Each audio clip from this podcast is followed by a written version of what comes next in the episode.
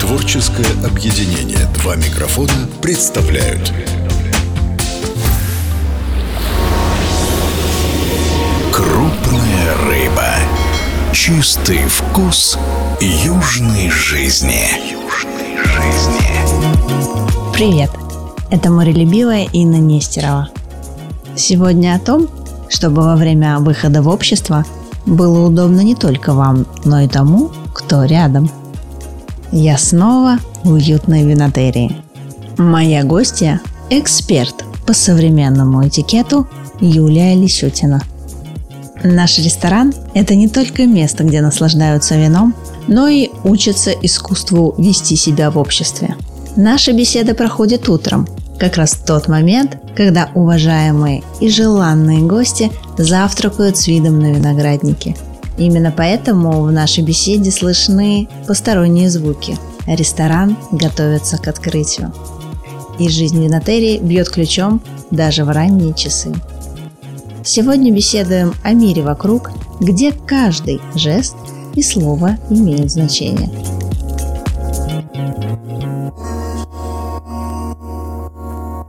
Сегодня прекрасный день. Винотерия знакомит меня с удивительными людьми, и сегодня в том числе у нас в гостях Юлия Лисютина, человек, который знает о этикете все и даже больше. И у нас пройдет в скором времени мастер-класс, но я думаю, что мы это будем делать на постоянной основе, поэтому, дорогие друзья, если вы слушаете и решили повысить свои знания не только в повышении дегустационной библиотеки вины, но и в знаниях этикета, мы вас будем ждать с Юлией очень. Юлия, доброе утро. Доброе утро, моя дорогая.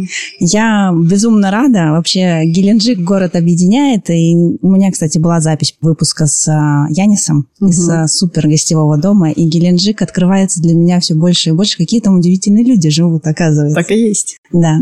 Как вы попали в Геленджик? В двух словах не расскажешь. Да. Это просто история как сибирская семья много путешествуя по разным странам, замечтала жить у моря. Не прощаться с ним каждый раз со слезами на глазах, а просто вот жить у моря. Выбирали сначала европейские страны, потом приехали в Сочи, приехали в Анапу, приехали в Геленджик. И когда я увидела бухту Геленджика, у меня случилась любовь с первого взгляда. И не так все легко и сладко складывалось, но при этом в этом городе я как бы заново обрела множество профессий, множество друзей. Мы туда приехали, никто нас не знал. Сейчас, когда я иду по улицам города, все здороваются, все благодарят. Yeah. И я тоже благодарю жизнь за то, что мы смогли в этом новом городе создать новую свою жизнь. И мне кажется, она еще более яркая и интересная, нежели была в Томске. А сколько лет вы живете уже здесь? Уже 10.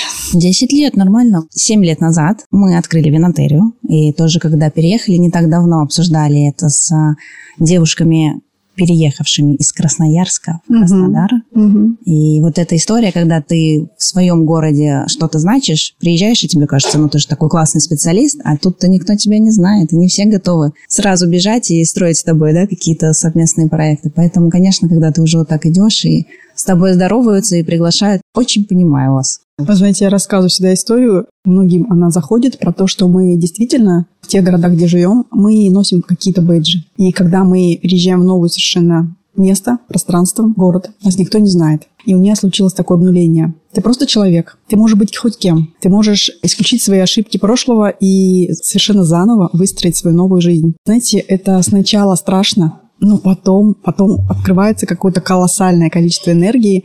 Я после переезда чем только не занималась. И игрушки шила, и в гостиничном бизнесе мы работали, и мастер-классы различные организовывала, экологические акции, и все что угодно. Моя жизнь забурлила, и уже буквально через год я вновь стала популярным человеком, и уже поняла, что никуда мне от этого не деться. И мой лозунг был такой, что если я что-то хочу, например, пойти поучиться рисовать. Если я не нашла мероприятие, на которое хочу попасть, тогда я организую его, приглашу художника. Если я вижу, что в бухте Геленджика на каком-то пляже нужно действительно помочь. Мы просто собираемся. В основном приезжие люди, кстати, собирались вместе с детьми. Несколько семей. Сначала 10 было, потом 20, потом на 150 человек собиралось. И прибирали пляж, и детям э, устраивали викторины про экологическое воспитание. И вот таким образом, э, делая маленькие дела, и мы созидаем. И со временем это вырастает во что-то большее. Мы делаем это на ежедневной основе, и кажется рутинной, а на самом uh деле из uh этой рутины складывается и жизнь, и все наше если вы хотите обнулиться, приезжайте на Черноморское побережье. Это точно, это точно, да. Крупная рыба.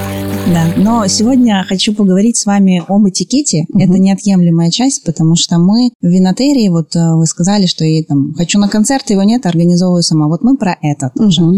Все мероприятия, там даже вот, которые мы хотим мастер-класс с вами провести, есть потребности, я понимаю, что а кто этому научит, да? Все, всему у нас а, обучают родители или там в школе, но не всегда нужные вещи нам дают, там те же финансы, например. Я вообще считаю, что в школе должна быть на уровне там тех же предметов ОБЖ, Совершенно трудов, верно. Да, как да. правильно разбираться с деньгами, не залазить в кредиты и прочее. Но сегодня у нас про этикет. Как себя вести вообще в приличном обществе, в ресторанах в том числе.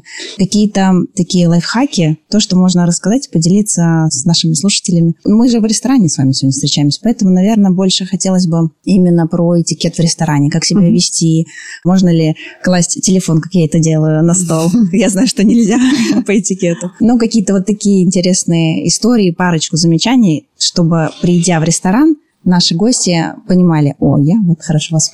Отлично. А, позвольте сначала развею миф. Миф о том, что этикет мне понадобится только в том случае, когда меня пригласят во дворец, ну или на бал. Я надену свое лучшее платье, может быть, корону, да. И вот тогда я начну искать эти правила, потому что в обычной жизни они мне совсем не нужны. Я преподаю этикет уже несколько лет, и это не просто про этикет, только про правила и запреты. Это про в целом культуру. Если мы говорим про конкретный ресторан, то это уже светский этикет, это общественное место. И тут масса тонкостей, которые, выполняя, мы будем выделяться самым лучшим образом. И зная их, не так важно будет платье, а важно лично вы. В светском этикете всегда мужчина ухаживает за дамой. Люблю говорить про эту тему, потому что часто на моих мастер-классах на детских присутствуют мальчики, в том числе я рада, мужчины, и они э, занимают самую активную позицию в этих мероприятиях, потому что этикет – это про логику. В частности, светский этикет, если мы идем в ресторан, то мужчина изначально ухаживает за дамой, в то время как в деловом этикете никто ни за кем не ухаживает, это да. мы знаем, да. Начиная с того, что когда мы заходим в зал, насколько ваш мужчина умеет просто принять пальто, подать руку вовремя. Для этого нужно несколько мероприятий посетить, желательно со специалистом, и тогда мужчина легко этому научится. Если говорим конкретно про какие-то моменты, например, семья пришла а, в ресторан. Приведу пример, конкретно наша семья. У нас четыре дочери, и официант подходит когда принимает заказ по правилам этикета, заказ делает только мужчина. Давайте размышляем, почему так. Это дань уважения отцу семейства. Он главный, и для него сначала это сложно, потому что запомнить, блюда меняются, это я хочу, это я не хочу. Особенно с детьми. Конечно, конечно. Но когда я наблюдаю картину, когда в ресторане заходит семья, и мама говорит официанту при наличии папы за столом, этой крошки пасту, этой крошки салат, здесь картошка фри, здесь бургер, мне там форель, пожалуйста, а, а зайки моему, ну, да ты даешь, как обычно, за нами все. Ну, вроде бы ничего особенного. И вроде бы все в ласкательной форме прозвучало. А согласитесь, как мало тут было мужчины, как не было уважения. Да.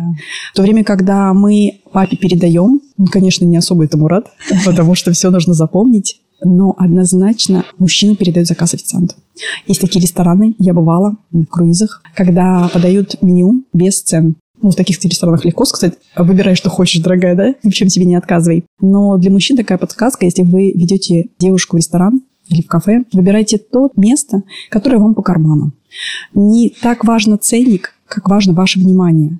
И если вы пришли в ресторан и говорите девушке, ну вот блюдо за 500 рублей смотрим, а, а Берем дальше... только салатик с томатами. Да, то уже, к сожалению, вся волшебная атмосфера вечера, она потеряна. Приведите ее, не знаю, в обычное кафе. Ну скажите, дорогая, ни в чем себе не отказывай. Я не думаю, что девушка съест все меню, Да, я, можно здесь на минуточку угу. мы остановимся. Я вот сижу, размышляю, ведь у нас э, в России вообще патриархальный строй, верно? Угу. И история, когда должен папа сесть за стол, и только после этого мы начинаем, приступаем к еде. Вот как-то у нас, кстати, тоже так это было воспитано. Мы так были воспитаны, но никогда же не задумываешься, почему. А это просто дань уважения отцу семейства. И да, это так важно. Да. И вот вроде вот вы говорите, мелочь, а как сразу ты понимаешь, какие отношения в семье, да, угу. и как это дальше у них все это развивается. Да. А вообще любые правила, вот когда мы сейчас будем проводить офлайн мероприятия, иногда кажется, что зачем они это придумали, зачем они так усложняют нам жизнь. Но когда ты включаешь мозг и начинаешь размышлять, зачем я всегда так преподаю. Я детям говорю, докажите мне это правило. Почему это так должно быть? И как только человек начинает думать, легко сразу все выстраивается в голове, почему так. На самом деле все правила созданы для того, чтобы человеку было удобно и рядом человеку было удобно. Например, есть такое спорное правило в этикете. Представьте, мы находимся в ресторане, ну, давайте к этому вернемся. И случайно нас кто-то облил вином, например. Ну, что-то произошло. Кто должен просить прощения а, по правилам этикета, когда мы никого не трогаем. Ну, вот нас так обидели. Ну, так произошло. Как думаете? Если это касается официанта, официант просит прощения? Все верно. Сначала я также думала, и так действовала всегда. Безусловно, всегда прощала. Понимаем, что на месте другого человека может оказаться ты, да. но оказывается, по правилам этикета, в случайном столкновении виноваты два человека. Я виновата, что я Обалдеть. сидела на его пути или ее. И нужно попросить прощения также и нам кажется, что это невозможно. И попробовав а, со своими детьми, вы знаете, как это сложно? Ой, мамочка, прости, я нечаянно. Я раньше говорила, конечно, без проблем, ничего страшного. А вот сказать, и ты меня прости, тут попробуйте. Это, Интересно. Это крутое упражнение, друзья, это надо попробовать, потому что это же про уважение границ. Да, То, чего да. нет в нашем обществе абсолютно. Когда мы приходим а, на пляж, меня спрашивают всегда, знаете, как часто вы ходите на пляж? А очень редко, потому что это то, что происходит на наших пляжах. Это отдельная тема. Отдельная тема, и когда никто не думает, комфортно ли будет человеку рядом угу. сидящему, угу. да, и вот это вот включить музыку или там говорить какие-то вещи не очень приятные и прочее. Поэтому вот оно с семьи все и начинается. Это так и есть. Или про телефон, но, безусловно, если сервирован стол с катертью, то, безусловно, на скатерть ставятся только столовые приборы. Давайте размышлять, почему. Давайте не вот через запреты, а вот почему. Первое, наверное, это не гигиенично. Да. Второе, дамская сумка. Если она крайне дорога, и хочется похвастаться, да. Дамская сумка ставится за спинку стула, либо подается специальная лавочка. Почему нужно выключить телефон, когда мы встречаемся с кем-то? Это будет также уважение к нашему собеседнику, Потому что если мы будем во время разговора отвлекаться на какие-то звонки, переговоры, это значит, мы не побыли с этим человеком. Нужно встретиться, сделать селфи, пообщаться как-то, а потом дружно убрать телефоны и прожить эту встречу здесь сейчас. Наслаждаться. Есть, да, есть такая классная игра для тех людей, кто не может жить без телефона в силу разных причин. Собираясь за столом с друзьями, например, можно завести такое правило. Кто во время ужина будет все-таки отвлекаться на телефон, тот человек оплачивает ужин всей компании. Какая классная игра. Идеальная игра.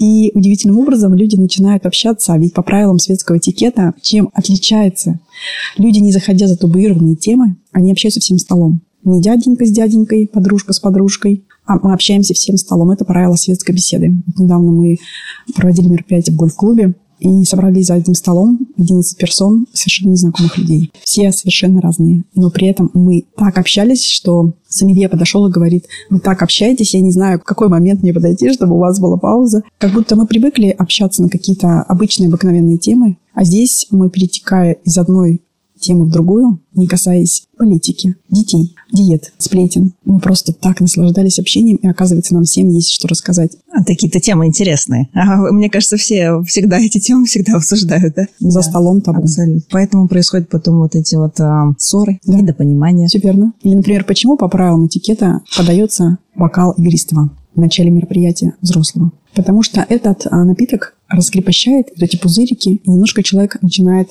отдыхать. Если мы на welcome зону поставим коньяк, мы потеряем гостей. А эти напитки поднимают в человеке уже совершенно другие эмоции. Обиды, возможно, ревность. Да? Однозначно. Вы знаете, мы же проводим угу. часто мероприятия, наши гастроужины, угу. всегда стоит а, игристая. И я даже никогда не задумывалась. Ну, то есть понятно, что игристая – это праздник, угу. это Новый год, сразу, да, вот эти пузырики. Но вот что есть такая разница между там коньяком и игристом, даже не думаю. А это как раз этикет. Этикет – это про то, что мы все время в каждой ситуации думаем на шаг вперед. Mm-hmm. Если я своих гостей встречаю коньяком, я должна быть готова к веселому празднику в кавычках. Просто людям вообще не рассказывают, как нужно себя вести в той или иной ситуации. Абсолютно. А что ну, далеко ходить? А в ресторане? Да. Тоже то же самое. Сидим утром на планерке, разговариваем с официантами, что мы убираем сервировку лишнюю, гость пришел, все эти нюансы. И они мне говорят, да зачем? Он сел, вот так телефон бросил на стол – Ему меню подаешь, он там все разложил, какие-то свои кошельки, вот это все. Ну, какой смысл? Я говорю, ну, мы должны это делать, это наша работа. А как там воспитан гость, это другой диалог. Когда гости проходят в верхней одежде по залу идут, да, mm-hmm. и ты говоришь, давайте мы вас, э, значит, разденем, разденем, а снимем пальто. Да нет, у меня там телефонные кошельки. И это, кстати, не только у нас в ресторане, тоже недавно да, была в другом да. заведении. Mm-hmm. И вот это про уважение границ. То есть то, что ты идешь в пальто. Я сижу, ем салат свой из помидор, потому что мой молодой человек другого не заказал мне, да? Mm-hmm. А, и вот ты стряхиваешь эту всю грязь мне в тарелку. Ну, то есть вот люди вообще не оценивают, что есть кто-то в окружающем пространстве, кроме них, однозначно. Не, ну, мне сейчас только подсветили моментов, которые я также наблюдаю, к сожалению. И в эти моменты, с одной стороны, мне нужно а, расстроиться, обидеться. Ну как же так? Почему так? Почему так себя ведем? Но с другой стороны, я заняла позицию, что как много у меня данной действительности работы. Столько сил хочется вложить именно в создание культуры, культуры нашего народа. Просто сейчас наш мир похож на шведский стол. Всего так много. Как бы в этом разобраться? Как бы найти героев, за которыми хочется идти, повторять? И это очень сильно касается детей наших. Но мы тоже можем развиваться, двигаться, видеть в обычной жизни какие-то моменты, которые нам нужно совершенствовать. Таким образом, у нас есть глобальный потенциал в нашей стране. У нас есть великая культура. И внутри у многих людей, я уверена, слушая этот подкаст, рождается вот это чувство благородства. Мы будем стараться быть лучше. И тогда наши будущие поколения будут нас радовать. Как красиво сказано. Крупная рыба. Юля, немного в историю углубимся. Вообще, э, недавно слушала новостную какую-то заметку по радио, и там говорили о том, что на самом деле э, этикет пришел к нам не с Запада, а из России он ушел туда, там модернизировался, вернулся к нам снова, и уже это все начали там подавать, что вот мы заимствовали Запада. Откуда вообще вот эта вся история взялась? И при царских дворах же, наверное, да? История действительно интересная. К сожалению, на просторах интернета максимально расхожая информация по этикету. Если вы наберете а, даже как позиции приборов разговаривают с официантами, вы получите совершенно противоположные картинки. Я познакомилась с этикетом, когда обучалась на телеведущую. В Новосибирске это 20 лет назад. У нас преподавали этикет через запреты. Я помню, всей группы не нравилось, а я чувствовала, что это моя тема, не знаю. Я просто, видимо, встроенная, типа, мне правила были когда-то с детства, что ли. А потом а, я выпускница высшей австрийской школы этикета Мари Буше. И, опять же, если брать книги, то король Франции в очень далекие времена, Ледовик, как раз издал такой приказ, чтобы выпустили небольшую книжечку с правилами, как человек должен себя вести в обществе. И тут много таких моментов, нюансов. Ну, например, а мы сейчас же знаем, что с набитым ртом есть некрасиво. Ну, мы же знаем, мы даже детям каждый такой говорит. А это правило пошло с тех времен короля Ледовика, когда он на своих многочисленных балах подбегал все время своим гостям и спрашивал какой-то вопрос, и они должны были немедленно ему ответить. И тогда они, все гости, решили, что они будут брать малый кусочек еды, чтобы если Людвиг подбежит, можно было быстро проглотить и ответить, собственно, королю. В книгах написано, что Петр Первый, конечно, да, наш э, великий царь способствовал этой культуре. И мы знаем по истории, что благодаря его путешествиям как раз он привнес это в нашу страну. И дальше это продолжалось. Этикету обучают, а, есть вот какие-то школы. Да, конечно. Мария Буше, вы сказали. Да, ну это не единственная, не единственная школа, безусловно. Да. Есть протокол, этикет строгий, деловой для дипломатов. Я все-таки сторонник и такой специалист, я стараюсь простым языком доносить до людей, еще раз говорю, не просто какие-то запретные моменты, да, а через нашу жизнь встраивать эти правила этикета. И, как правило, всем хорошо запоминается. Это я вспомнила учителя физики, она тоже мастерски нам рассказывала на примерах жизни про все эти бонитовые палочки и прочее, как все физические законы и зачем нам нужно это все учить, это интересно на самом деле. Так, хорошо, что мы делаем, Юля? Сделаем э, свою школу да? Моя мечта – организовать культурную школу, где... Южная культурная школа. Хочется филиалы по стране. Да. А, но мне нужна такая большая команда единомышленников. Я думаю, все равно однозначно она произойдет, потому что все больше в мою жизнь входят люди, которым это не все равно. Многие в моем окружении успешные бизнесмены, состоявшиеся люди. И никого не удивишь ни дорогим платьем, ни дорогой машиной, ничем. Я часто разговариваю с людьми, говорю, вы знаете, если наши дети не научатся благодарности, то никакая квартира и машина не даст того фундамента, на который вы так тщетно зарабатываете, правда? Да. И первое, с чего я, например, начинаю обучать детей, мы учим слово «благодарю» всегда. И мы пишем маме открытку «Мамочка, благодарю». И когда ребенок обеспеченной семьи начинает благодарить своих успешных родителей, то меняется многое. Поэтому в школе быть, придет время, я думаю, все сделаем. Абсолютно, потому что я вот так вспоминаю, я же нигде не училась этикету, но вот какие-то вещи, которых мы сегодня обсуждали, я понимаю, что это делалось так в моей семье. Все от бабушки. У нас бабушка была папина мама.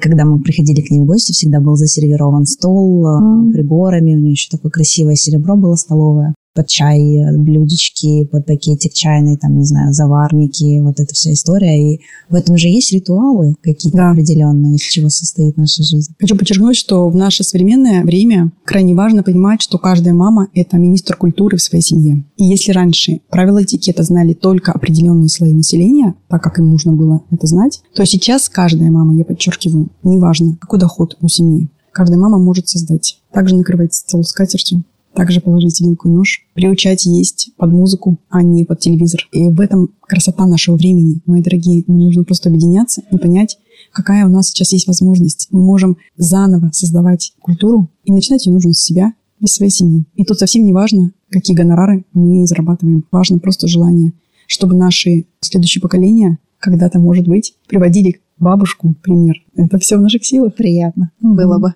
услышать такое. Я думаю.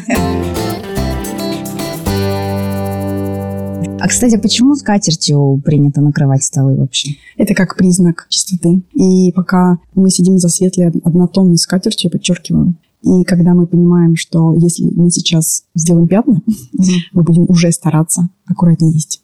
О, точно. Верно? Да. Когда я начинала уроки вести еще только в Геленджике детские, мы несколько уроков сначала ели без скатерти, потому что, ну, там просто телками идти. Особенно с детьми, конечно. Да. Но потом я сама им сшила со скатерти, сама их стирала, тащила на каждый в ресторан. Ну, что делать, такие условия были. Но при этом ну, они научились. Они научились. И иногда мне мама говорит, ой, Юль, вы знаете, моя дочь, она так себя расхлябанно ведет, мы так расстраиваемся. Мы потом поехали в ресторан на Красную Поляну, она села ровно, и она обучила всю нашу взрослую компанию этикету. Обалдеть. А она я, ваша ученица. Да. А я говорю, а потому что я им рассказываю детям, что этикет – это уместность. Если вы приехали на пикник, ешьте руками. Если вы пришли в ресторан какой-то кавказской кухни, ешьте, как положено этому народу. Но если вы пришли в достойное место, видите скатерть, то будьте добры. Применяйте все правила этикета, которые мы знаем. И это, кстати, свобода. Не нужно гуглить, не нужно думать, куда деть локти, где должна быть вилка, где должен быть нож. Практически все правила, по которым мы себя ведем так или иначе за столом, это все исторически, да, так сложилось, и это можно все объяснить. Все можно объяснить. Абсолютно. Локти, чтобы никому не мешать. Опять, да. Опять-таки убрала я локти со стола только что. Но тем не менее локти дамам определенного уровня можно ставить. Как Супер, я определенного уровня. Какого? Ин, какого? Смотрите, вот мне можно, что я показываю на руке. Если это светский вечер идет. А, что вы замужем? Да, я кольцо. А. И так было раньше заведено. Представляете, какая красота. Званый ужин, длинные столы большие. И все свободные барышни сидят, и ручки у них на коленах. И сразу понятно, кого надо. И сразу взять. кавалеры видят, что это свободная дама. А все замужние могут похвастаться своим обручальным кольцом.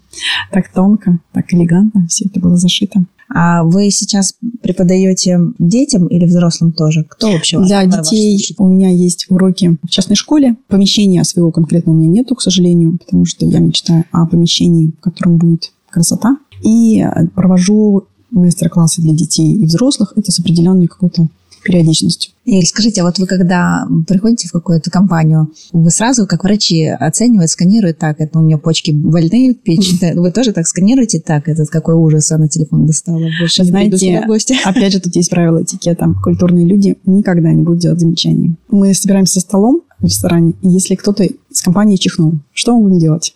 Мы все будем кричать «Будь здоров!» По правилам этикета нам не надо этого делать. А почему? Почему? Мы же такие добрые, желаем здоровья. Нет потому что человек и так в неловком положении, и мы еще все его заострили, да, и вот такие моменты. И то же самое, когда я попадаю и вижу, что люди не обладают манерами, что элементарных вещей не знают, а если я начну тыкать и поправлять, Нет, это неправильно. Я могу подсказать, если меня спросят. Но плохого впечатления не сложите о человеке, да? Сейчас я больше никогда Нет, в жизни я- не приду я к тебе. Вы знаете, я же говорю, просто закрытая информация люди не знают. Да, Но они не знают. да, Их это, надо учить. это правда. Вернемся к вашей семье. Чудесно. Четыре дочки. Все верно. Каково это вообще?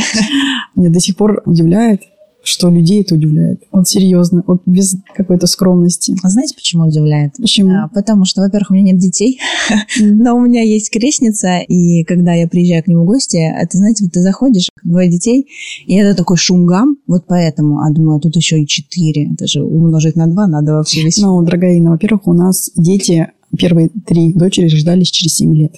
И у меня вот этого шума гамма не было. У Спокойно. нас старшей дочери 31 год, то есть две уже у меня замужние девушки. Но это сейчас, Это хорошо. сейчас. А когда А они когда они были малы, то идеальный, кстати, возраст. Дорогие мамы, рекомендую, если у кого получится. Первая дочь идет в школу, первый класс, и тут рождается новая. Этот ребенок уже самостоятельный более-менее, она мне помогает, я ей помогаю с уроками в первом классе. Получалось как-то очень даже гармонично. Но у нас Алиса, например, родилась через 4 года после Миланы. И вот тут была другая же история. Когда я говорила, Милана, поиграй с Алисой. Она говорит, я не хочу. Я хочу сама играть. Для меня это было так ново. Думаю, как это не хочу? Тут у меня в теме такого не было.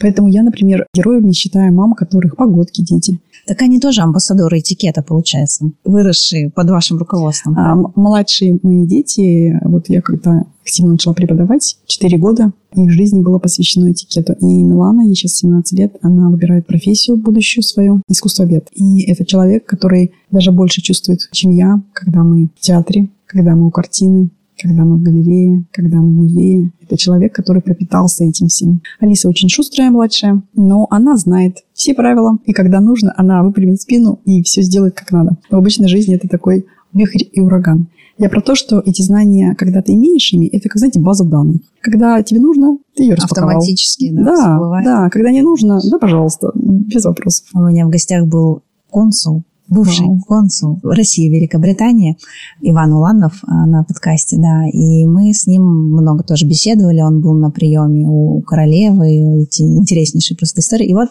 значит, мы встречаемся в городе через какое-то время, я с его супругой пила кофе, он подъехал с сыном и представил меня ему, его мне. Подруга говорит, ну, типа, дай руку-то пожми. А Иван говорит, так это девушка должна первая протянуть руку. И я такая смотрю на него и говорю, Иван, воспитание не позволяет мне. Не- Воспитание не было получено, поэтому извините. Но это я вот про то, что я уж не думаю, что они садились, да, и вот так вот, ну, давай, лекция первая. Конечно, Протягиваем. конечно, Да, А да. это он все видел, и это все впитывает, и уже так оно все и происходит. Почему вспомнила про семью? Сегодня, когда мы встретились с вами, вы мне презентовали чудесную книгу Мгм. о семье и счастье. Да, есть такой у меня. Да. Что Да. вас вдохновило? На первой странице я написала, я крайне деятельный человек. Когда я была беременна своей младшей дочерью, Алисой, мы жили в Сибири тогда, и был такой серьезный мороз. У меня большой живот, уже не могу ничего слишком активно делать. И при этом я взяла тогда компьютер и подумала, может быть, э, смогу писать.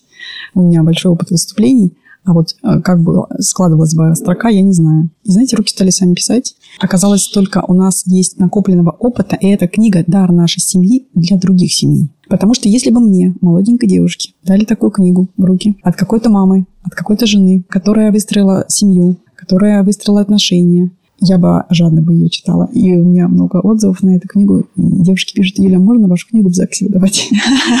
Потому что это действительно то, чем я просто поделилась нашим хорошим опытом. Там много прикладных тем, там много тем серьезных, совершенно простым языком. Кто-то ее читает за один вечер, кто-то растягивает удовольствие. Прочитав ее, вы захотите крепкую семью. Возможно, вы передумаете разводиться. Это книга, которая самые лучшие чувства семейные воскрешает.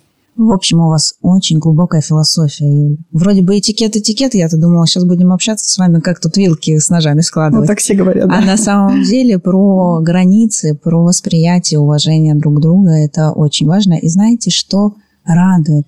Что, друзья, скоро уровень сервиса в Краснодарском крае повысится. У нас же есть Юля. Да, надеюсь. Дайте мне только шанс. Да, потому что все приезжают и говорят, вот сервиса никакого нет, вся история. Никто не хочет работать. Никто не хочет работать э, на юге любой страны, мне кажется. Знаете, вот приезжаешь в Италию какую-нибудь, приезжала в Италию, и там же все супер э, медленно, размеренно происходит, никто не спешит никуда.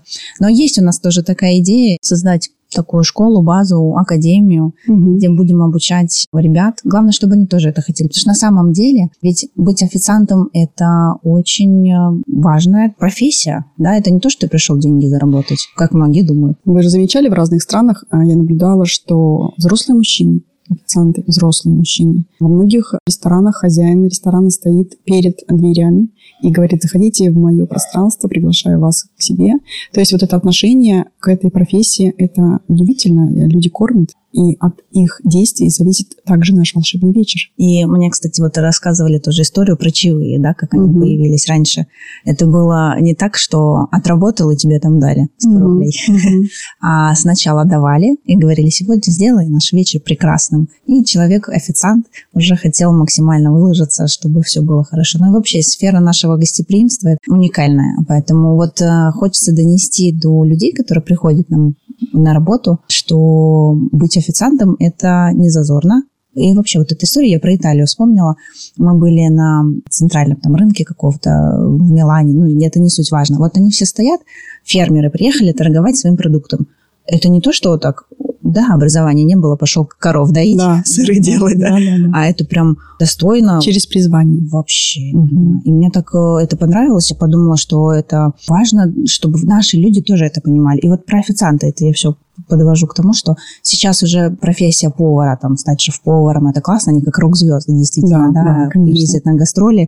Самые известные и именитые повара там такие э, сумасшедшие гонорары запрашивают, буквально вчера обсуждали. Ну, то есть они стали звездами, и каждый сотрудник в ресторане, он э, тоже достоин и уважаемый, в общем-то. Поэтому будем обучать, я Мгм. надеюсь, вместе с вами. Эти мастер-классы для персонала я провожу и начинаю их, знаете, с какой фразы? Служить бы рад, прислуживаться тошно. Точно. Я часть а, времени уделяю на, на то, чтобы люди понимали, что они служат, что это служение людям. Это совсем не про прислуживать. И вот когда это проникает в мысли, то они начинают по-другому служить. Это же очень благородно. И нужно эту профессию сделать престижной в будущем, действительно. Хочется очень. Мгм. И я тоже понимаю, что как родители дают, показывают пример а, своим поведением, также и мы, приходя в наше пространство, если персонал будет это давать, гость уже не сможет э, сидеть, да, с неровной спиной. Ну, Да, это да, я условно. Хочу поэтому- сказать, что здесь есть душа, здесь есть концепция, и ты попадаешь в пространство, которое также на тебя действует положительным образом. Вы просто огромные молодцы. Я рада сотрудничать именно с вами, потому что вы действительно уникальный такой объект. Спасибо большое, Юля, очень приятно. Все нюансы и детали дизайн делала мама же наша вообще. Уже, конечно, я взяла в свои руки управление и чуть-чуть поменяла концепцию. Ну вот, мы недавно перекрасили стены, но каждый раз я прихожу, вот, э, не знаю, как это происходит, как перемещаются наши столы по залу. Это Мгм. просто восторг для меня. Гости звонят, говорят, мы хотим вот за тот стол, который около окна стоит. Его Самый- же там нет, да? его уже нету, да, дорогие гости. Поэтому не думайте, что если вы были в прошлом году, приехав в следующем, вы увидите то же самое. Но эти детали и мне нравятся. Вот я просто вспоминаю как раз свои вечера у бабушки, и Мгм. вот э, и про скатерть она мне тоже рассказывала, что это очень важно, и у нее такие и ручная вышивка была, в общем. И вот ты сидишь, думаешь, да, ну и ладно, ну и что, скатерть и скатерть. Это вот я поэтому очень люблю пространство Антона Лавандовая ферма, наши я была соседи, точно, да. да. И у Яниса ты приходишь, вот сидишь, все супер просто. Да. Но вот столько деталей, и они такой тебе вот э, уют создают, что просто восхитительно. Поэтому спасибо. Очень Пожалуйста, приятно. Пожалуйста. Будем сотрудничать, будем делать мастер-классы и будем рады видеть вас у нас в гостях. Благодарю. Спасибо. Благодарю. Я рыбу приехал ловить, понимаешь? Большую такую, большую рыбу, понимаешь? Крупная рыба.